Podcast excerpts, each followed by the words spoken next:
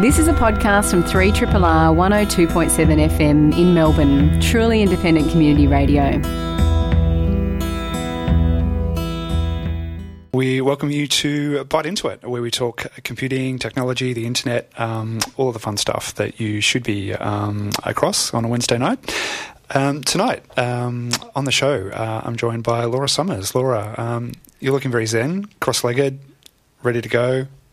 I'm trying to reclaim my zen. I spent the whole day talking to people, asking them questions about their feelings, and now I'm just trying to reconnect with myself and you know be a little mindful. So yes, this is the this is the zen moment. Is I just get to talk about my feelings on air and pretend like no one else exists. It's all about you for the next hour, Laura. exactly.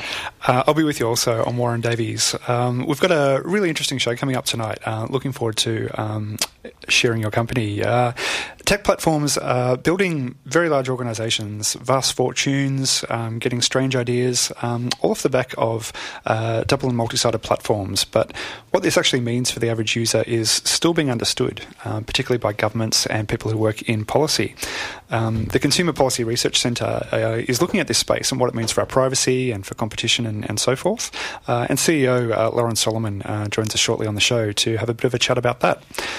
Uh, later in the show, we're also looking at how um, data and its interrogation and use um, its design and services with uh, Nathan Kinch of Greater Than X. Uh, we're looking forward to having a chat with him uh, not too far from now. But before we have those chats, uh, there is a little bit going on. Um, if you were kind of not doing too much on your lunch break today, you might have noticed that there was an outage. Mm. Laura, what, what happened there? Well, I, I, suppose that's really going to be the the big story where, and we don't really know yet. But YouTube was, in fact, down globally for a couple hours today. Um, Google now owns YouTube, if you're not um, aware of that, and they neither Google nor YouTube has really released much information about what exactly happened. But it went down for a couple hours. Some Twitter exploded. There was some very unhappy people, and then it came back. But yeah, we don't really know much more in terms of what happened with their service, or was there any kind of you know DDoS, some kind of breach, some kind of data hack. Like, of course, the cynical part of my brain goes straight to some malicious behavior. So I'm mm. I'm waiting in anticipation to hear what actually was the backstory there. Mm. Uh, quite often, when these services go down, it's usually one of those two cables off um, California that there's been some kind of interruption to, but there's been no suggestion that it was. Oh, yeah, the the backbone cable. Yeah, yeah, yeah. Well, hmm, who knows? I mean, we'll, I guess we'll we'll wait and hear, and hopefully they will be transparent enough to tell us actually what happened. I, I, was just feeling very smug that um, all of our videos were on Vimeo, and I was like, I was feeling um, bad at the time when I forked out for that extra service, but I'm um, feeling good today. That was nice. Well, you'll feel great until Vimeo goes down, right? Yeah, yeah. It's probably not much more stable. Mm. Um, what else is going on? There's um, there's also been a bit of a a bit of a sort of thing coming out of Apple about these encryption laws happening here in Australia? Yeah, I actually didn't pick up on this on the weekend, but um, it came to me uh, earlier in the week. Um, in a, I guess, a rare show of public protest, Apple has berated the Morrison government's proposed anti-encryption bill, calling it dangerously ambiguous and alarming to every Australian. I'm mm-hmm. not sure if they actually spoke to every Australian about that, but um, uh, I think they're they're kind of um, overreaching a little bit there, but the Access and Assistance Bill would see tech companies like Apple uh, compelled to help federal authorities gain access to encrypted communications. So, um, I don't know, do you use the, um, I only noticed it was there not long ago, the encrypted version of um, uh, Messenger in the um, Messenger app. You can have those black kind of conversations. I, I use Signal, guys. I'm Signal's I'm great. just not into like if it's not end to end encrypted, I'm not on it, or I'm trying not to be on it. Um, mm. it. But yeah, like it's it's a good point. There's like all these different levels of service for different messaging apps. Some of them are a lot more um, well protected, and some of them mm. less so. And also, some of them are tracking your data for things like ad targeting, and some of them aren't. Mm. Um, I think this is an interesting stand for Tim Cook. I think this is an interesting stand to hear coming out of Apple. And I think what they're doing is trying to differentiate themselves from the Facebooks and the Googles of the world and saying, like, hey, we care about your data, here we mm. care about privacy. And like, lucky for them, it doesn't actually impact their, their cost, their cost modeling. Like, that doesn't mm. impact like their, their um, revenue. So, whereas, like, obviously, Google and Facebook and everyone who profits from selling your data has to really like think hard about how they make money if they stop if they move away from that platform. Yeah, I, I think there would be a lot of brand damage um, um, if you do have countries like Australia kind of um, opening up backdoors to kind of um, monitoring uh, of these services. I mean, it's uh, yeah. Yeah, obviously, and like you know, um, one thing I will say for Apple is that they have really taken the side of the consumer in terms of not wanting to unlock iPhones or um, not wanting to sort of say that yes, we will roll over and give the government everything it wants when it says it wants access to devices. Um, and I think that's a that's an important stance for them to take and continue to support. And we hope that's that's you know like the thing we're seeing in public is also true behind closed doors. Like there's always a suspicious part of your brain that asks if that's if that's still the case. But you know, hopefully that is true. We'll keep an eye on it. Um, mm. One thing that um, did jump out at me this week as well is um, I don't know. I, this just makes me um, queasy thinking about it. Um, Medtronic is a mm. maker of uh, medical devices and implants, and they're a manufacturer of um, many um, pacemakers, so used by a lot of people out there. they've uh, finally posted a notice this week that it's switching off the software distribution network after researchers found that a hacker could update the pacemaker's software with malicious software that could manipulate the impulses that regulate a patient's heartbeat.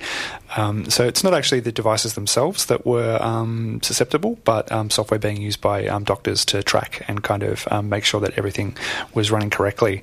Um, but just the idea that someone could kind of either hold you to hostage or I don't know. Even the, I mean, even if you think purely about the reporting ramifications of that, you know, if you showed a doctor that your heartbeat is highly irregular when it's not, they could freak out. They could like, you know, put you under one of those like electronic zappers and try and yeah. restart your heart when you're like, actually everything is fine. So it's not like there's no damage to be done there, even if they're not directly tampering with the device itself. Hmm. Yeah, things that get implanted are like you, the things you want least to be hacked or tampered with, right? That's pretty horrible to think about. There's 34,000 people um, oh. were um, potentially um, impacted um, by that. But um, yeah, I haven't I haven't heard any cases of it actually happening. But that seems like a, a dangerous uh, vulnerability there mm. uh, for a lot of people in a very sensitive spot.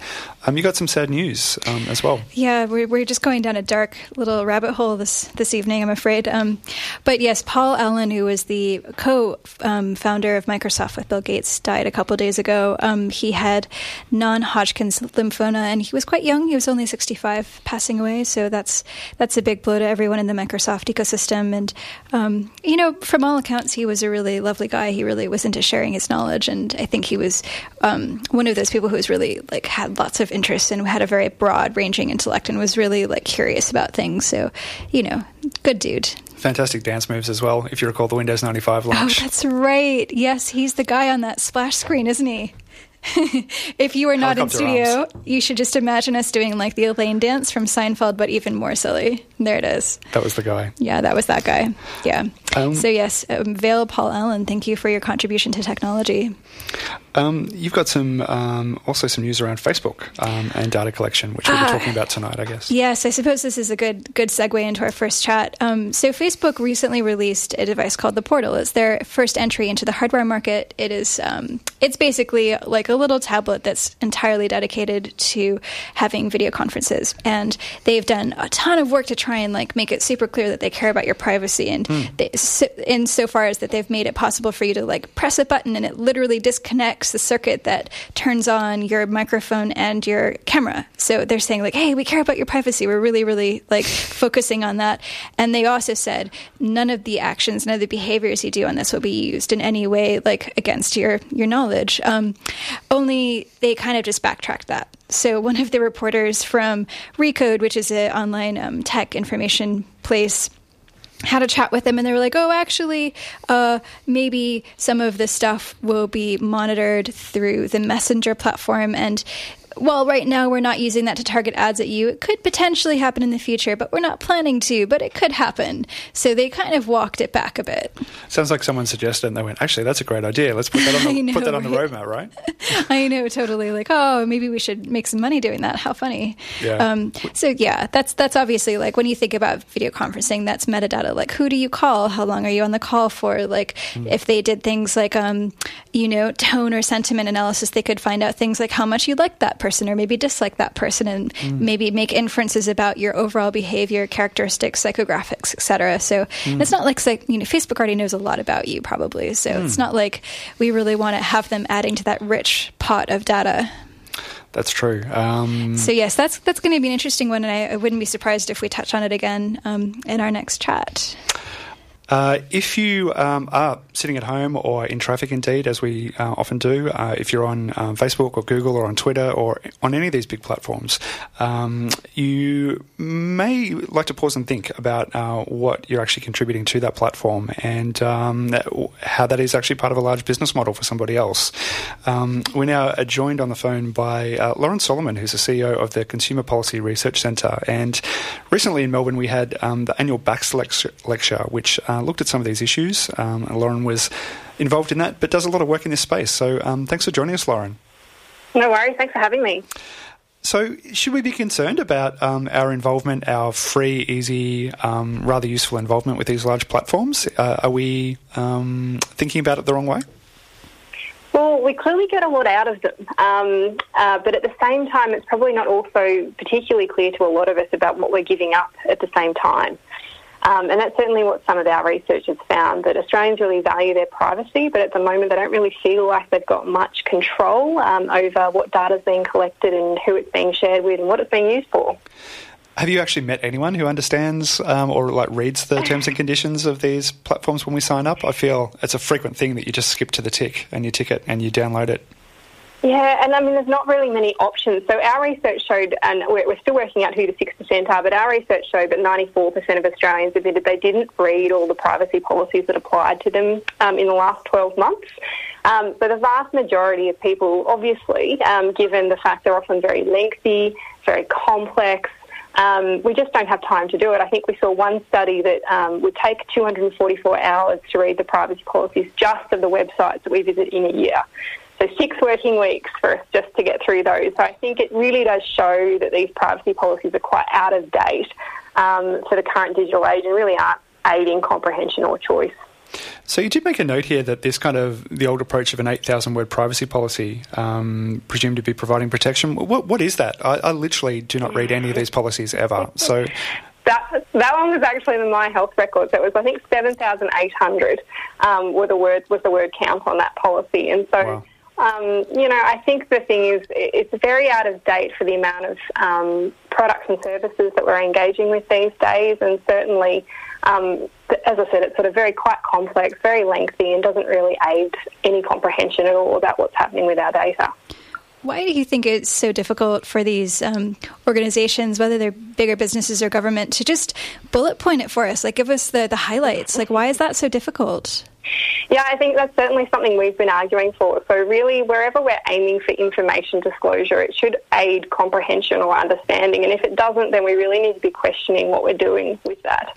Um, so, I guess certainly in the EU, we've seen the introduction of the General Data Protection Regulation, and that's really forced a lot more transparency around what's being collected, who it's being shared with, and, and really a big focus on consent um, in a way that we haven't really seen in the Australian market to date.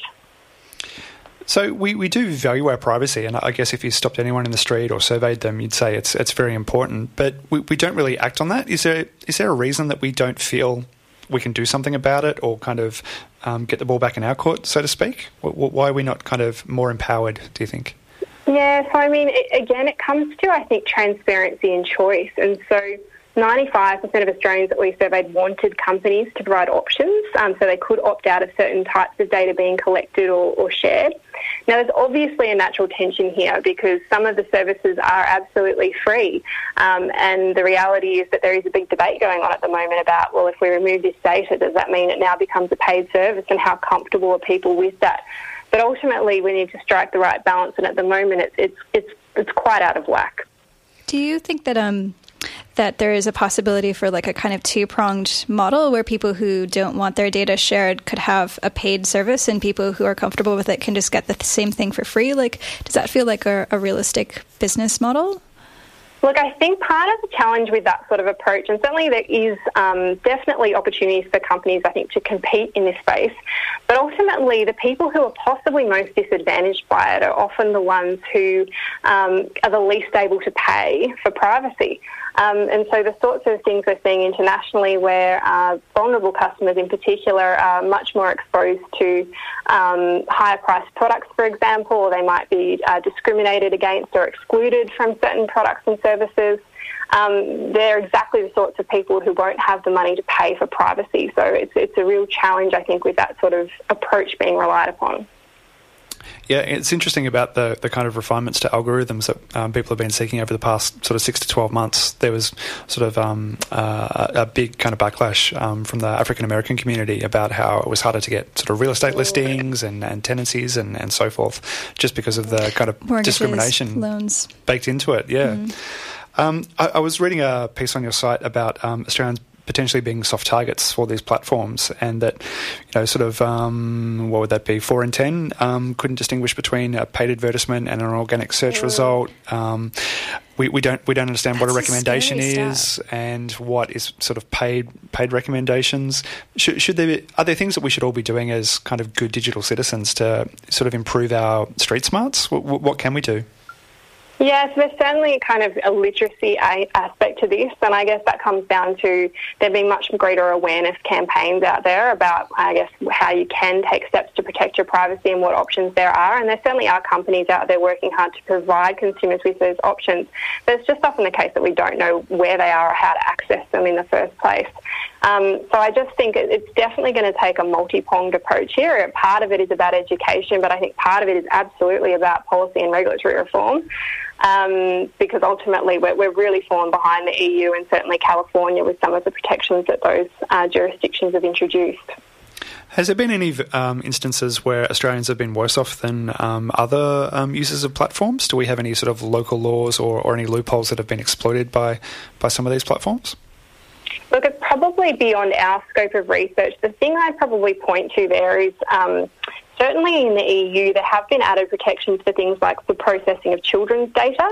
And that's certainly something we haven't even really started to talk about in Australia in terms of added protections for data sharing that, that, that's going on in the economy.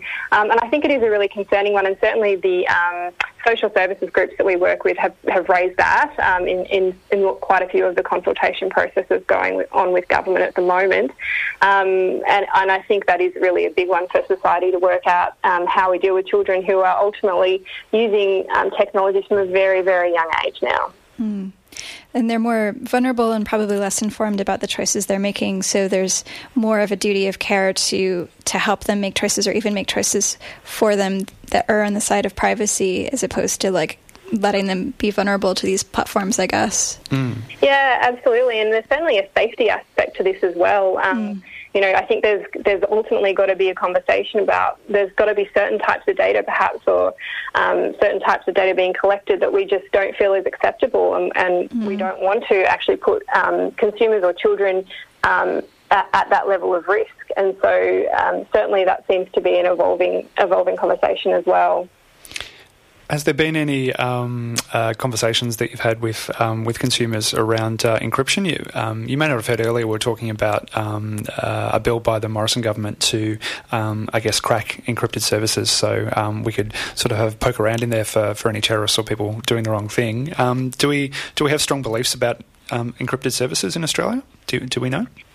Our research didn't go into encryption, except to say that um, I guess if you're looking at the sorts of information that consumers really don't like being collected or I guess shared about them, I mean it's everything from kind of your phone number to your device ID, your messages, your phone contacts, date of birth, browsing history, location data, your friend networks, all of that data. I mean the majority of Australians really don't feel comfortable being shared with third parties. Um, so um, we haven't had research specifically done on encryption. However, there is mm. a clear preference for um, for privacy to be retained, and I guess there's lots of different ways we can go about that. Do people understand like that's the basic IP of most of these platforms? Like all of that information are like the core features of what they're on selling to to third parties.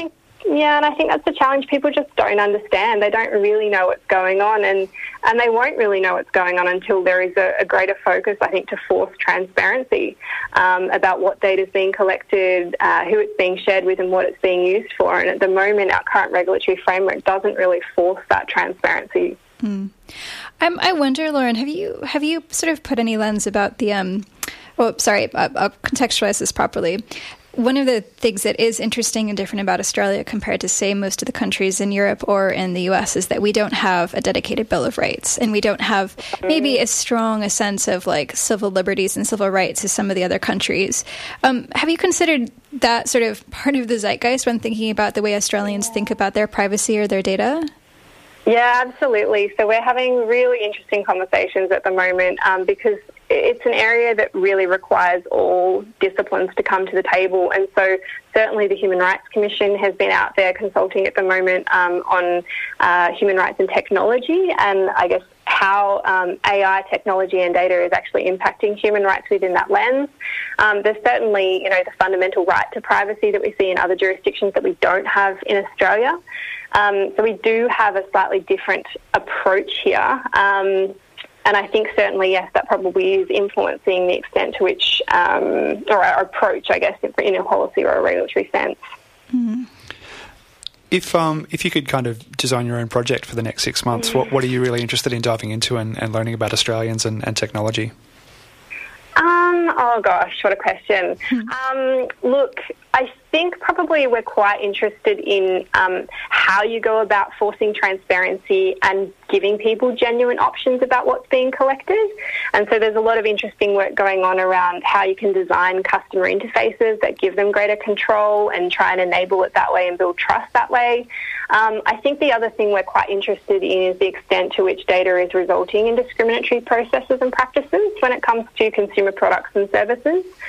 Um, and certainly overseas, we have seen, um, you know, scores and profiles being developed of individuals, and that resulting in them receiving um, different advertisements, different products and services. It's something that's always occurred, I should say, as well. It's just the granularity with which it can now actually be kind of um, executed um, and, and, quite targeted um, to individuals. There's on uh, on Netflix at the moment. There's a great show called Maniac, where in, in the future you can kind of um, get credits with Ad Buddy, and, and mm. Ad Buddy comes and sits next to you and starts reading ads um, mm. like a real person face to face. I thought that was quite cute. It's such a creepy dystopian idea, but it's also very Black Mirror, right? I've seen some similar things in Black Mirror where you're in a box and you like you know you get benefits from watching ads twenty four seven. Mm, yeah. It's creepy it stuff. It is the challenge between, you know, what's the incentives here, what's the underlying business model, and, mm. and, is that something we really want to be enabling? In a lot of cases, we might. There's a lot of good that can come from it, um, and certainly empowering consumers with um, some of their data. So the, the steps taken that to actually give consumers access to more of the data um, and empower them to, to use it in ways that could perhaps give them, you know, better comparisons of products and services and those sorts of things can be useful. Um, but certainly, yeah, I mean, you know, you, you head off kind of into the, the possibilities that we've obviously seen coming out of China with social credit scores and those sorts of things as well, which obviously I'm not saying is, is going to happen in Australia, but certainly we are seeing in other jurisdictions some pretty creepy things happen. mm. If you are concerned about this, or if it's really important, we've we've got kind of an election coming up in Victoria in not too long, and the federal election kind of early next year. What, what should people be doing if they want um, if they want it to be part of our kind of civic discourse? Um, look, I think obviously, you know, getting online and joining conversations wherever you can is a good thing. I mean, I think also um, we're, we're, probably going to try and do a bit more research to, to better understand the extent to which people, um, you know, are really. Uh, uh, I guess, struggling with privacy policies, and I guess to some extent the, the, the, sense that they are a bit absurd. So obviously, people sharing stories about perhaps the length and complexity and uh, uh, nature of those things, I think, is quite useful. Um, ultimately, most of our discussions has been that you know we really need to start having a conversation about economy-wide protections um, when it comes to data collection, sharing, and use practices in Australia. Um, and it's about sort of bringing our regulatory framework in line with the digital age and, and in line with some of the international standards as well. So um, certainly it's something that I think, you know, hasn't really attracted a lot of the attention of the public because, um, as we just discussed, it, it's not really transparent. Um, and so it's really, I guess, incumbent upon all of us to start raising, you know, concerns where we see appropriate um, and start actually having this conversation about, you know, uh, do we have innovation and technology that's actually in line with our community values? Because at the end of the day, that's what it's all about. Um, technology isn't neutral. You have to make an active choice about the way it impacts society and, and, and the environment in which, it, within which it's deployed. So it's kind of incumbent upon all of us to, to, to take a bit more of an active role, I think, in, in understanding this and saying what we think is okay and is not okay It's interesting. I think we'll try and um, see what um, policies come forward um, around this um, in, in, the coming elections. But um, Lauren, thank you so much for, for joining us tonight on the show uh, and having a chat about it. No. Thanks for having me. Hey, Byte Into It is where you're at on Wednesday night with Laura and Warren. And we're having a bit of a data heavy show tonight, um, which is fine. Uh, we're into that. Uh, we're now joined in studio by Nathan Kinch, who is um, uh, one of the people at Greater Than X, um, who do all kinds of stuff, um, I guess, at the intersection of data design and uh, technology. It sounds like an intro to a TED talk, but I'm sure he'll be okay with that. Nathan, thanks for coming in. Pleasure. Thanks for having me. Uh, so, greater than X, um, good kind of data reference there. Um, what, what, what is your kind of um, core thing that you do with data? Why do you love data? Well, we were sort of founded on this belief that the organizations that were closest to their customers would be the organizations that would deliver the most value. And with the way that the world's working, people are gaining more control over their data. We've had Lauren before talking about the general data protection regulation and things like that. The organizations who gain access to this data are going to be the ones who are most trusted.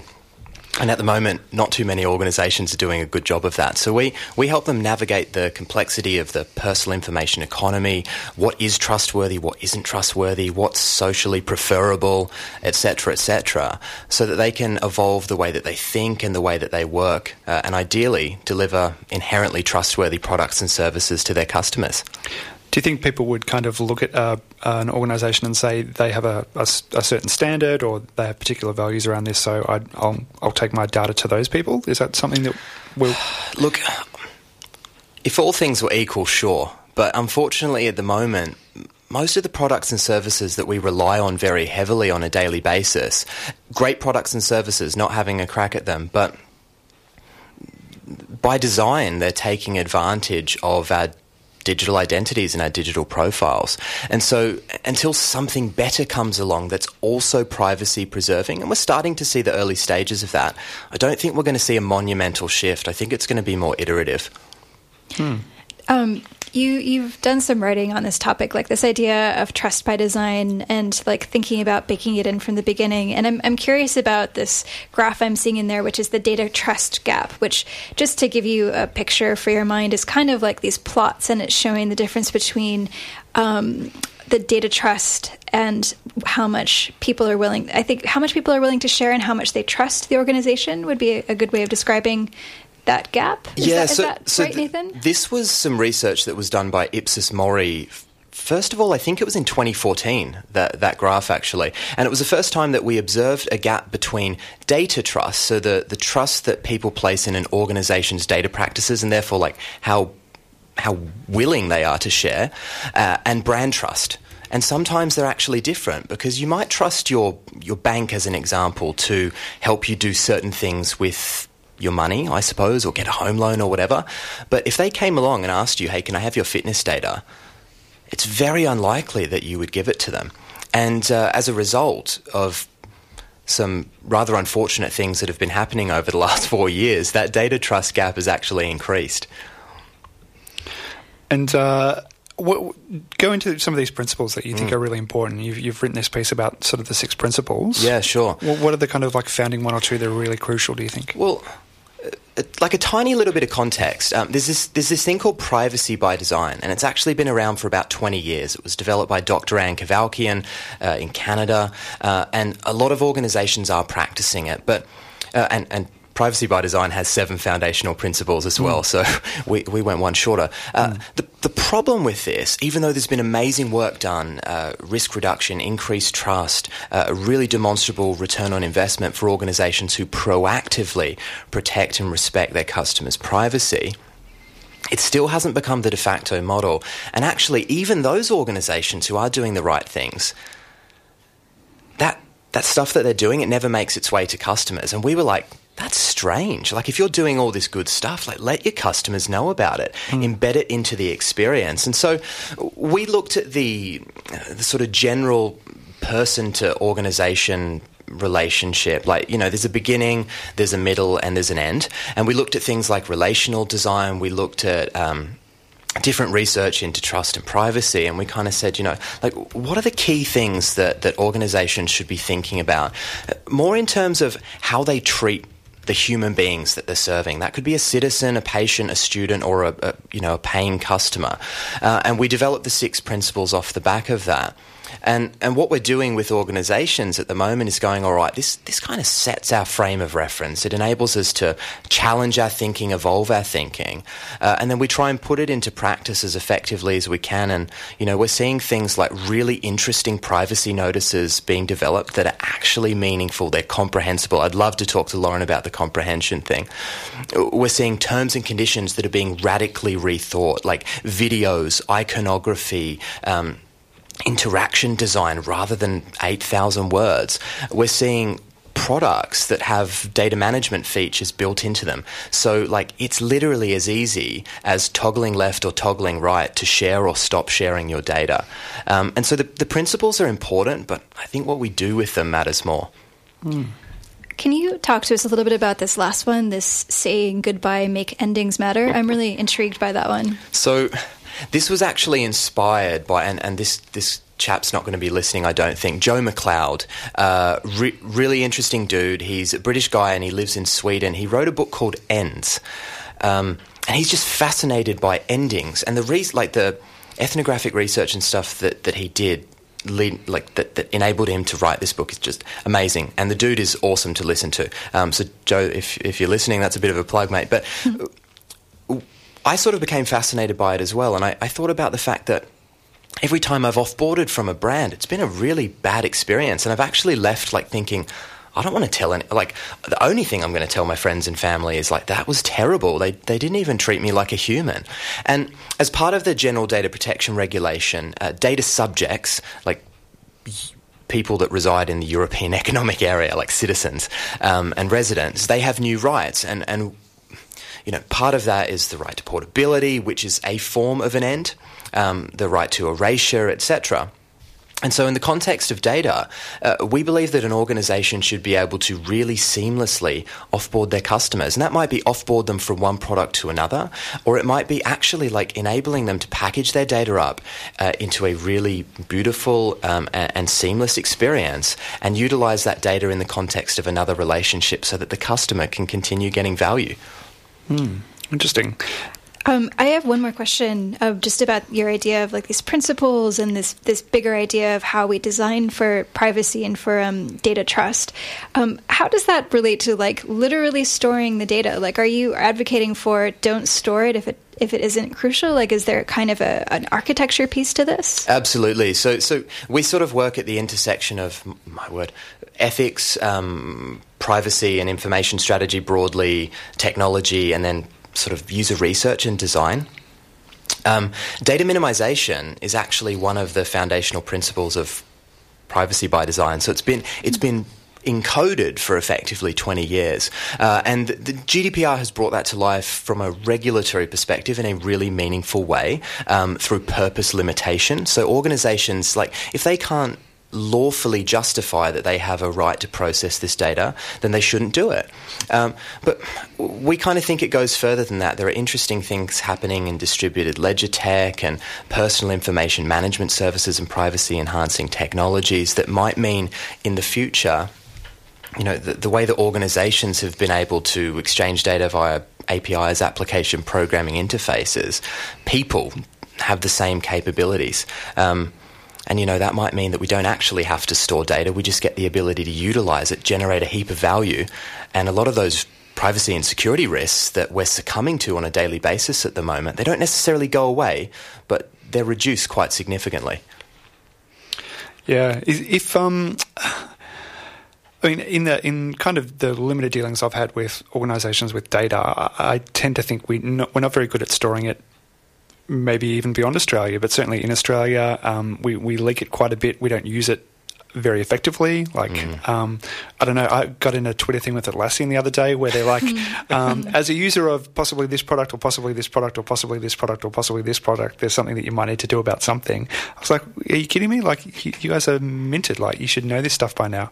Um, so how do, you, how do you not know which product I use? I'm your customer. yeah, I know. It was, it was interesting. Mm. But, um, what are some basic things that um, organisations who are looking after our data should be should be doing? Like, what's a, a minimum standard you would think is important today?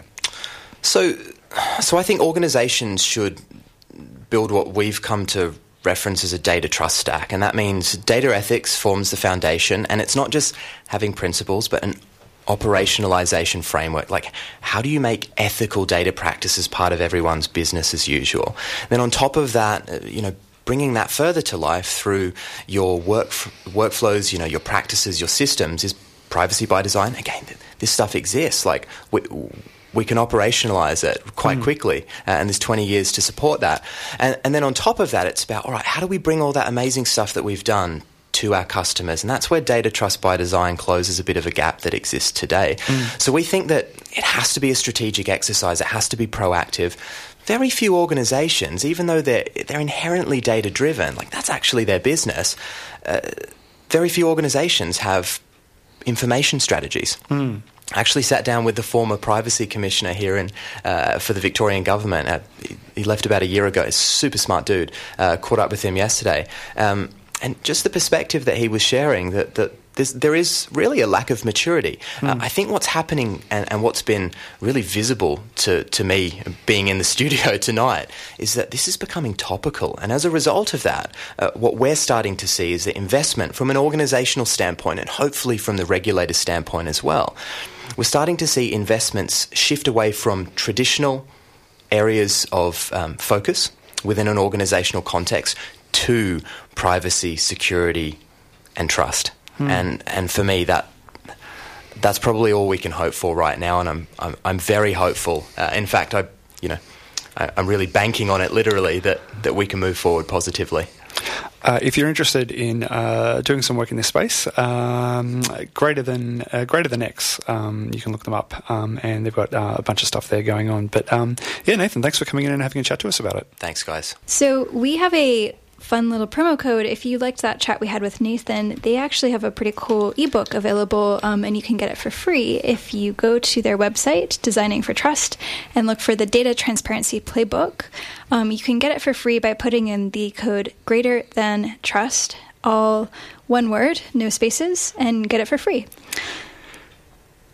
Here's another um, uh, another interesting thing that we did want to let you know about. Um, IRC um, turns 30 um, do you have any IRC experiences that you want to relay to us? It was it was not really such a huge thing for me, but IRC, I respect it for Internet Relay Chat. Oh, mm-hmm. nice little pun there, Warren. Mm-hmm. Oh, it's just the old, you know, it's like the oldest chat experience most of us had. So hmm. I don't honestly, I didn't use it much. In fact, I think I discovered after MSN Messenger. Like I think I discovered it later on in my tech journey because hmm. I knew other devs who were nostalgic about it, and then they started showing me, and it was like, oh, it's like Vim cross chat. It's so cute. Um, Thirty. So our yeah. time has uh, has flown. Um, I did want to let you know about um, uh, an interesting event um, uh, that's going on at uh, MPavilion. Perfectionism, um, the pressure to be perfect. I feel like that's a, a very tech topical uh, topic. Um, so it's a free event, um, and it's a talk by um, David Irving, Margaret Osborne, uh, a host of, um, of good people and singers and musicians. the discussion will explore how perfectionism exists both positively and negatively across a range of different industries, from the online space to, to all parts of our lives. So definitely worth getting down um, and checking out. Um, another thing that was um, kind of funny and and, uh, and, weird in a good way I came across today. Um, the opposite what, of perfectionism, hey? Opposite of perfectionism, but also kind of like very elegant in its own way. Um, the idea of what happens when you feed um, philosophy and fortunes to AI. Alexander Reben um, has done a lot of these types of projects. He's done a great kind of um, AI generated TED talk, which is really um, interesting. Um, but I think the we tend to think of these these products as very sterile and uh, and quite dry. And when you actually see some of these things that come back with these quirks and, and kind of misuses of language and so forth, I feel a little bit more affection for the idea of kind of algorithmic um, intelligence.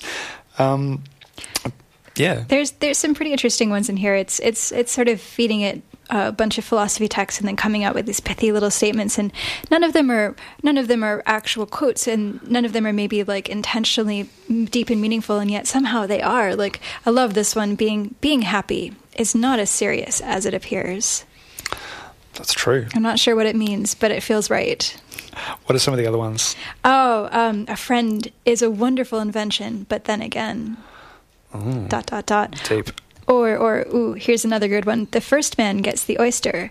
The second man gets Actually, it's the second mouse gets. Oh, the second mouse gets. Oh, yes, that's even better. um, some of these are available for sale as well. They're actually, um, I think, still printing them, um, mm. which is great. Um, thanks for being a great audience tonight. We've really enjoyed chatting to you about um, data, privacy, protection, um, all of those things. thank you uh, very much to our guests uh, for stopping by and having a chat with us tonight. Thank you to Nathan from Greater Than X and also to Lauren from uh, Consumer Policy Research Centre. Anthony Crew is coming up now with International Pop Underground, so do stick around.